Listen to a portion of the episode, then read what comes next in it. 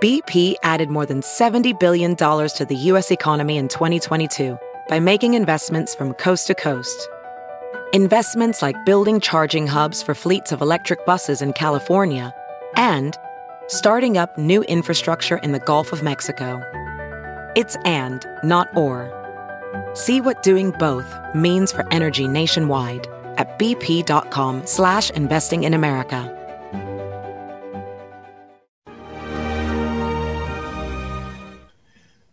Hi, everyone. Judge Andrew Napolitano here for Judging Freedom. Today is Thursday, December 8th, 2022. It's a little after 3 o'clock in the afternoon on the East Coast of the United States. You all know our guest today, our regular go-to guy on military matters, and particularly what's happening in Ukraine, Colonel Douglas McGregor, whose background requires no introduction to this audience. Colonel, we have a lot to discuss, so let me start going through it. Yesterday, Secretary of State Tony Blinken told the Wall Street Journal that the United States public policy is to return Russian troops to the pre-February 24th border, which would mean that they're totally out of Ukraine. How realistic is this, and how unwise is it for him to state that as American public policy? Well, if his intention is to ensure that there can be no negotiations, then he succeeded, because that's unacceptable to the Russians. Perhaps that's the reason he did it. But is this a realistic public policy of the United States, that any amount of any rational amount of force introduced by NATO or United States dollars could have as a realistic goal the removal of all Russian forces to the pre-February 24th border, or to where they were on February 23rd? It's the impossible dream. We ought to just forget about it. It's an irrelevant statement. It's unworthy of any attention. Okay. You recently commented to me off air about some comments that President Putin made, which were very, very intriguing. I found them intriguing, and I think the audience will as well, concerning nuclear weapons. What did President Putin say, and how does it interact with American policy with respect to the use of nukes? Well, as you'll recall, in June, he reiterated the policy that under no circumstances would the Russians employ nuclear weapons unless they were attacked by a power that used nuclear weapons against them. Right. What he's done now is he said that he's re-examined this, and there are certain reasons. One is, of course, that Biden renounced essentially the no first use approach of his predecessor and said that he would now use nuclear weapons against conventional forces, not only against nuclear forces, even if we were not attacked with a nuclear weapon. Let me stop you right now. How reckless is that? Well, this is the President of the United States who made these statements and signed this new policy into doctrine. It was very ill-advised. I don't know of anybody in Washington that thinks it's a good idea, but that's what's happened. And since then, We've had lots of loose talk from people about tactical nuclear exchanges and winning limited nuclear wars, this kind of nonsense, but more recently. So as a result of this policy change, which I don't think was on the front page of the New York Times, but as a result of this policy change, what did President Putin say or do? Well, let me go one step further. There's one other thing that has occurred that induced him to change his position. We've placed a lot of aircraft in the theater that are capable of delivering nuclear weapons. And I'm sure most of your viewers are aware that we do have nuclear weapons on the ground in Germany. So it's not impossible that we could load nuclear bombs into our weapons, nuclear warheads on cruise missiles. And, of course, we have a battle group at sea, a CVBG, aircraft carrier battle group in the Adriatic or somewhere in the Eastern Mediterranean that also has nuclear weapons that it can employ. So what he's now said is that we will not simply sit by when we see evidence that the United States or its allies are preparing a first strike against us. In other words, if we detect that you are weaponizing your cruise missiles and aircraft with nuclear weapons, we will no longer sit still and do nothing. We will strike. Of course, that's a very frightening prospect. That's terrifying. Because now you're asking, the enemy is, the potential enemy in Russia is saying, we may make the judgment call that you're preparing to nuke us, in which case we will nuke you first. Colonel, has World War III already started? No. You have a war between Russia and the United States via a proxy. That's ongoing. And there are Europeans involved with this. Some are enthusiastic, as the Poles, and others are not.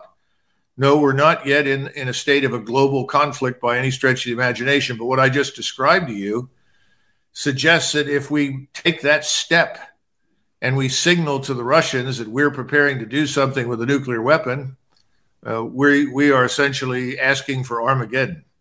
In a column that you wrote just last week, which is filled with your typical references to history and the failures of American leadership to learn the bitter lessons of history, you have articulated that national strategy, if it exists at all, I'm quoting you precisely, consists of avoiding conflict unless we are attacked and compelled to fight. Is that any longer national strategy, the avoidance of conflict? I mean, you can't even suggest that that's national strategy anymore, especially in light of what Tony Blinken just said to the Wall Street Journal yesterday. Yes, until the Cold War ended, military power existed first and foremost to deter anyone from attacking us. But we made it very clear that we were not going to start a war. We made that clear repeatedly. Every president since World War II, all through the Cold War, had always said, we will not start a war. And made it very clear to the Russians that we would not attack them unless they attacked us. So we've avoided a number of crises, some of which are known and some of which people know nothing about that way. But that's really no longer the underlying fundamental in our strategy. And this goes back to the decision that we had achieved a monopoly of power. It was the somebody called it the monopolar moment. And we became the indispensable nation that could effectively bully anybody, anywhere, anytime to do whatever we wanted them to do. We got away with that for quite a long time. And I think that Russia has now drawn the line in the sand and said, we won't be bullied by you anymore. When President Biden spoke in Warsaw, I guess it's about 4 or 5 months ago, obviously you were listening, you characterized what he said was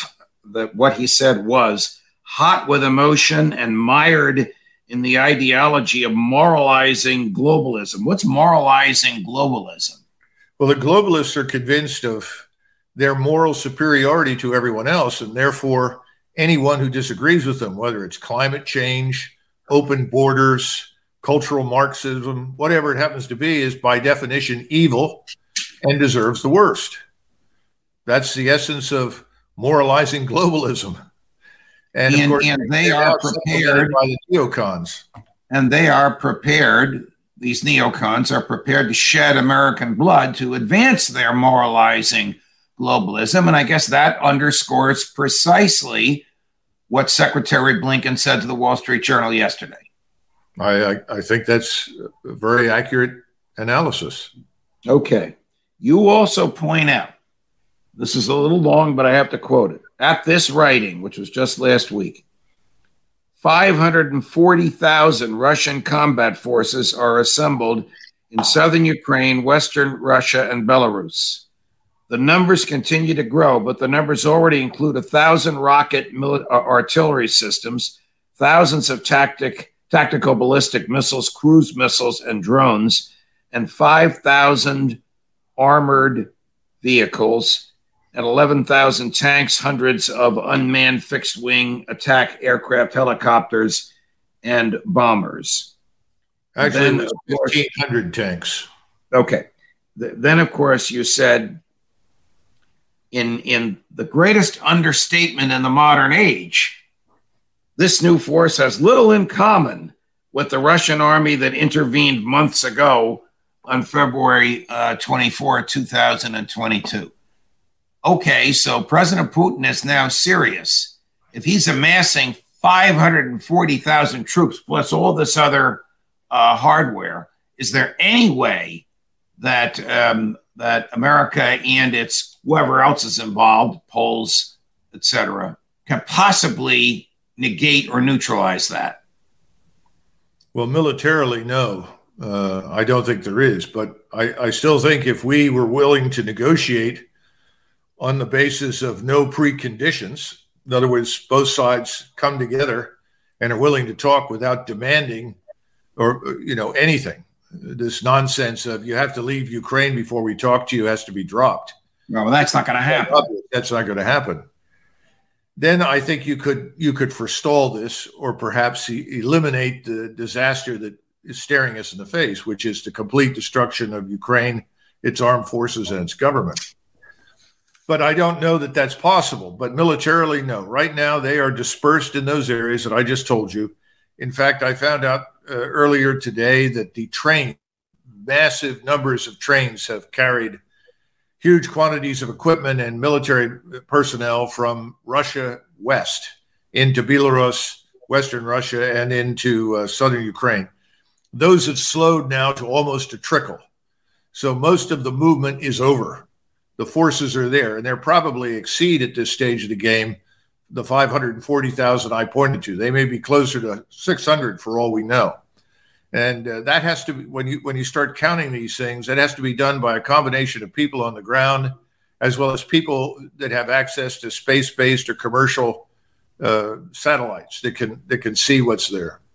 Since the last time we spoke, Colonel, the Russians have revealed that a third drone attack occurred within a couple hundred miles of Moscow, and that it emanated from Ukraine, assuming it did emanate from Ukraine. And this drone attack destroyed a Russian fuel depot.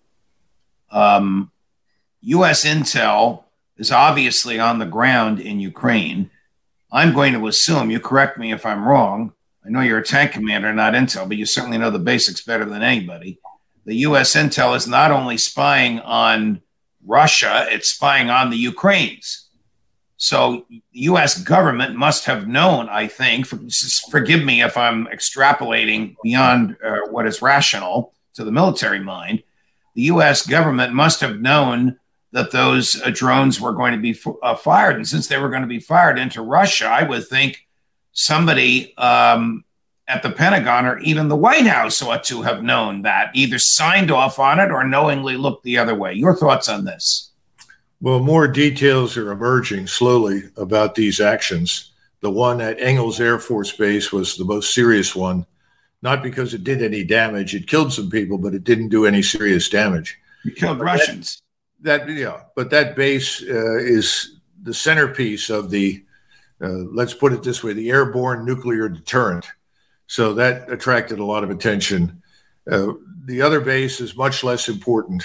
And I don't know anything about how much damage was done at this fuel storage area. Luckily for the Russians, fuel is the least of their concerns. They're swimming in it. So that's not going to make much difference. There is information that is beginning to emerge that suggests that these drones were not launched from Ukraine. They were launched from within Russia. And what most Americans don't understand is Russia is enormous in size. Its border is not uniformly protected as it was under the Soviet Union. There are vast areas of the Russian border that are open. And you can move into Russia from the Caucasus, from Central Asia, even potentially over the border from Finland, though this doesn't appear to have been the case this time. So it's not impossible that these drones were launched and then small teams of people infiltrated near the targets and provided the last terminal guidance to these aircraft.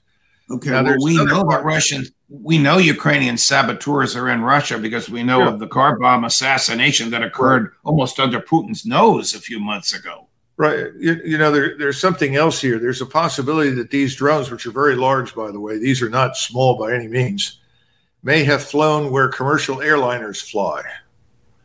They could have even had transponders on them. that conveyed the impression that they were commercial, not military. Boy.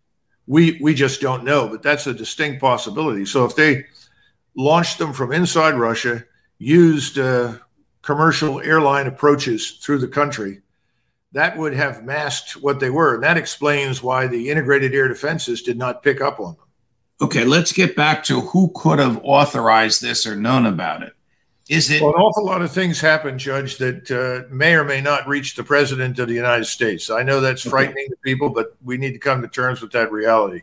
Okay. You have a national security advisor. There's a special portion of the law in which the President devolves some key responsibilities that he has to his national security advisor that allows the national security advisor to sign off on certain activities. This includes, for instance, internal domestic surveillance. Just because the National Security Agency or the CIA or the FBI or anybody wants to do something that it has an impact on national security, and they may want to do it internally or externally, doesn't mean they can do it. It has to be. Let's get to the drones. Is it more likely than not that somebody in the U.S. would had to have known ahead of time, not necessarily approved, but known of it because of U.S. intel? Hey, Langley, do you know what they're up to? They're in Russia. They have the equipment there. They're flying drones that look like the commercial airlines, and these things are about to blow up a Russian fuel depot, and it's 200 miles from Putin's house. You should know about it. Is such a communication likely? I think the CIA knows, without a doubt. The National Security Agency knows. That's indisputable. Whether they knew all the details and the people that were guiding these and where they were launched from, that's another matter, but they were definitely involved. Remember that they struck the bridge to, and that was done, we now think, by the SAS, the United Kingdom MI6 armed entity, special operations forces. So we don't know who did this. But were people aware that it was going to happen? Undoubtedly. Wouldn't Russian intel have known that something was coming at Russia, either from Ukraine or from within Russia? They may have, but they may not have known, as I said earlier, that they were going to use the commercial airline routes or approaches as cover for these things. Okay. They may not have known that. They may have also not known the real destination. Again, if you have a small team on the ground that may be 30, 40, 50, 100 miles from the target, as this thing flies, it's picked up for control by the team on the ground, and the team directs it to its final destination. They may not have had any idea what that was. All right. Now I want to have a little fun with you. We need to have some fun, Judge. All right, everybody. What is he going to do? Pretty upsetting.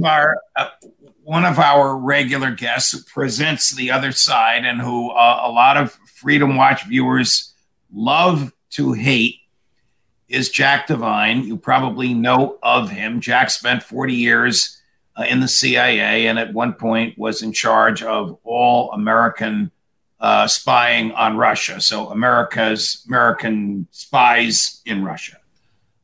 Here's what he had to say. It's cut number one, Gary, on flawed Russian intel.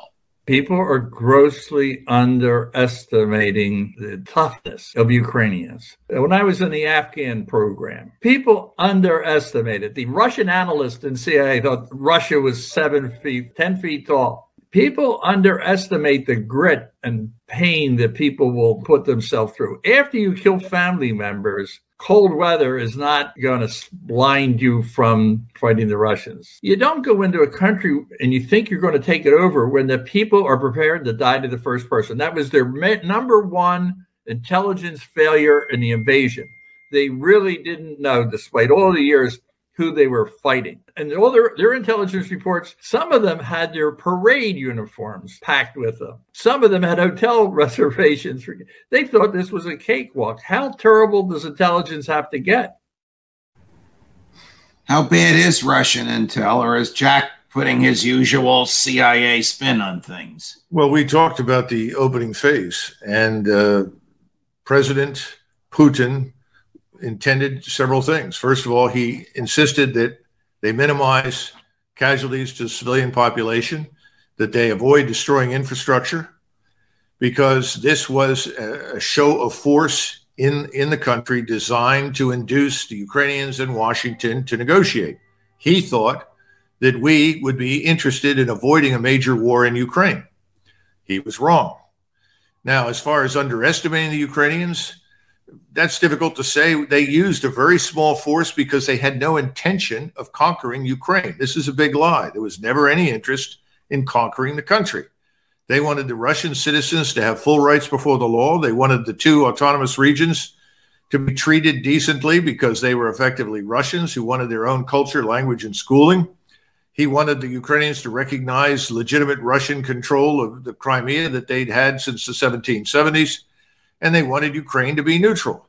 There was no goal associated with conquering Ukraine. So I don't know where he gets the parade uniforms and hotel reservations. That sounds like a bit much, but he is plugging the line. Right. And well, if he wants to be on contract with the CIA from time to time and be paid consulting fees, he'd better plug the line. You can sure as hell bet they're not going to hire me. That's for sure. Here's another one in which he refers to President Putin as a shrunken or miniature bully. Your friends and colleagues in the intel community in NATO think that Putin will be weakened by this war and maybe pushed out of office. Forget them. I've written to it in March, and I continue to say that. I think the die was cast the day he walked across the border. They gave him shrinking pills. He became a miniature leader. The bully aspect's gone. The guy gets beat up the way he's getting beat up. Who's he going to scare? You know, and I read it. I'm sticking by it that you don't come back from this. How long is he going to protract it?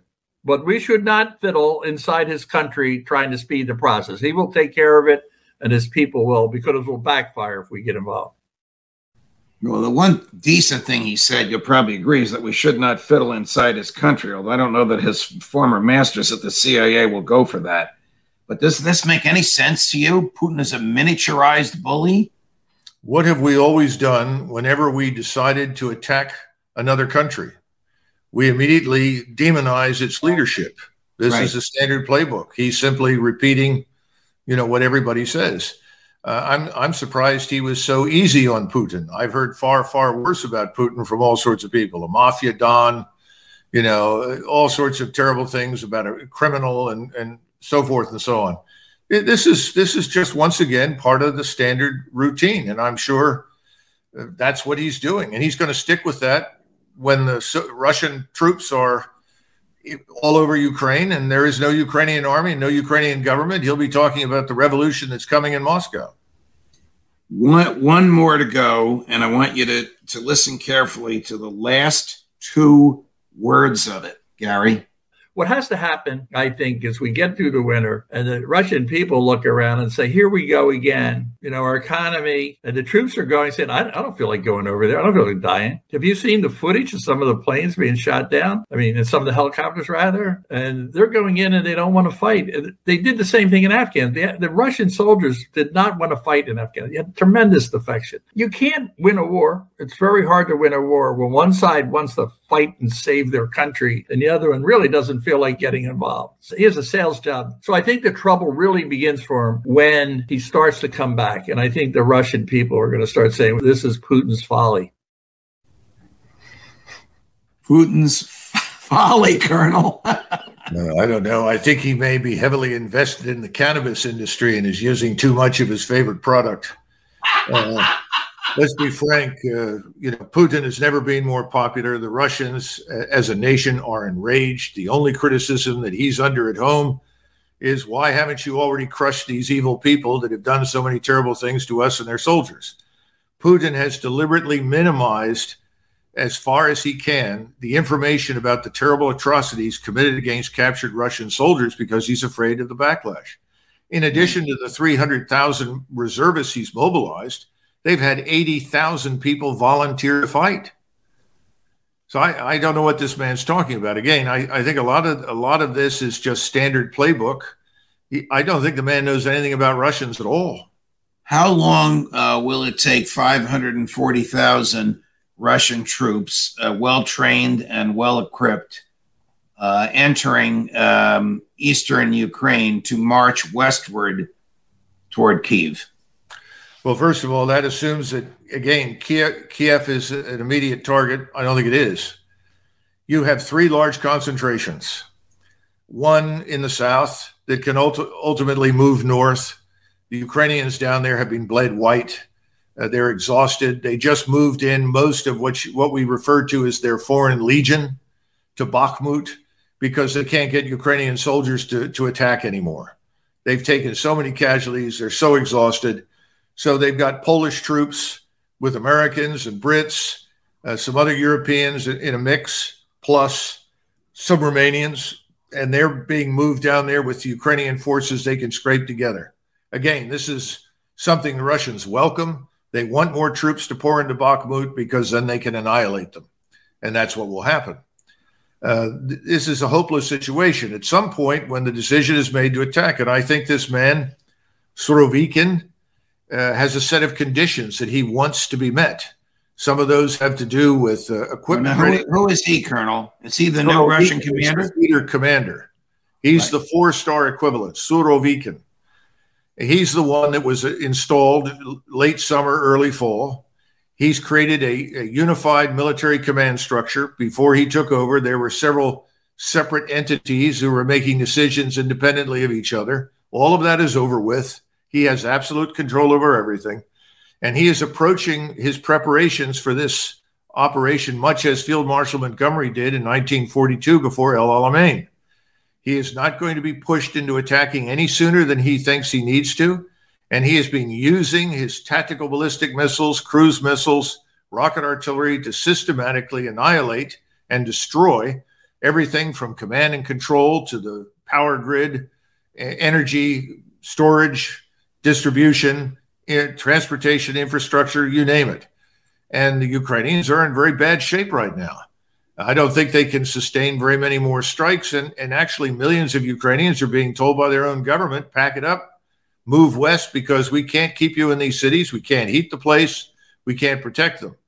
And that's, of course, another positive development because the Russians would prefer that these places don't have civilians in them. It makes it much easier to conduct operations. So I think you're going to see massive offensives on at least two or three axes with a couple of 100,000 troops on each one. And we'll see what they do. They're going to cut off the Polish border from Kyiv. So there'll be an enormous Russian force between the Polish border and Kyiv. Wow. There'll be an enormous Russian force that encircles and cuts off and destroys what's left of the Ukrainian forces in the south. They'll come up from the south. This is almost a vice or a pincer movement with Kyiv in the middle. Yeah. The last thing that they'll do is deal with Kyiv. They want to annihilate the Ukrainian army. They talked about denazification for a long time. They're not going to rest until all of these Nazi formations that everyone apologizes for in the West are gone. Right. And once they're gone, then they'll turn their attention to Kyiv. Now, there is concern, growing concern in Moscow, that we would be foolish enough to take this 90,000-man coalition of the willing and try to rush into some part of Western Ukraine as the liberator or savior of what's left of Ukraine.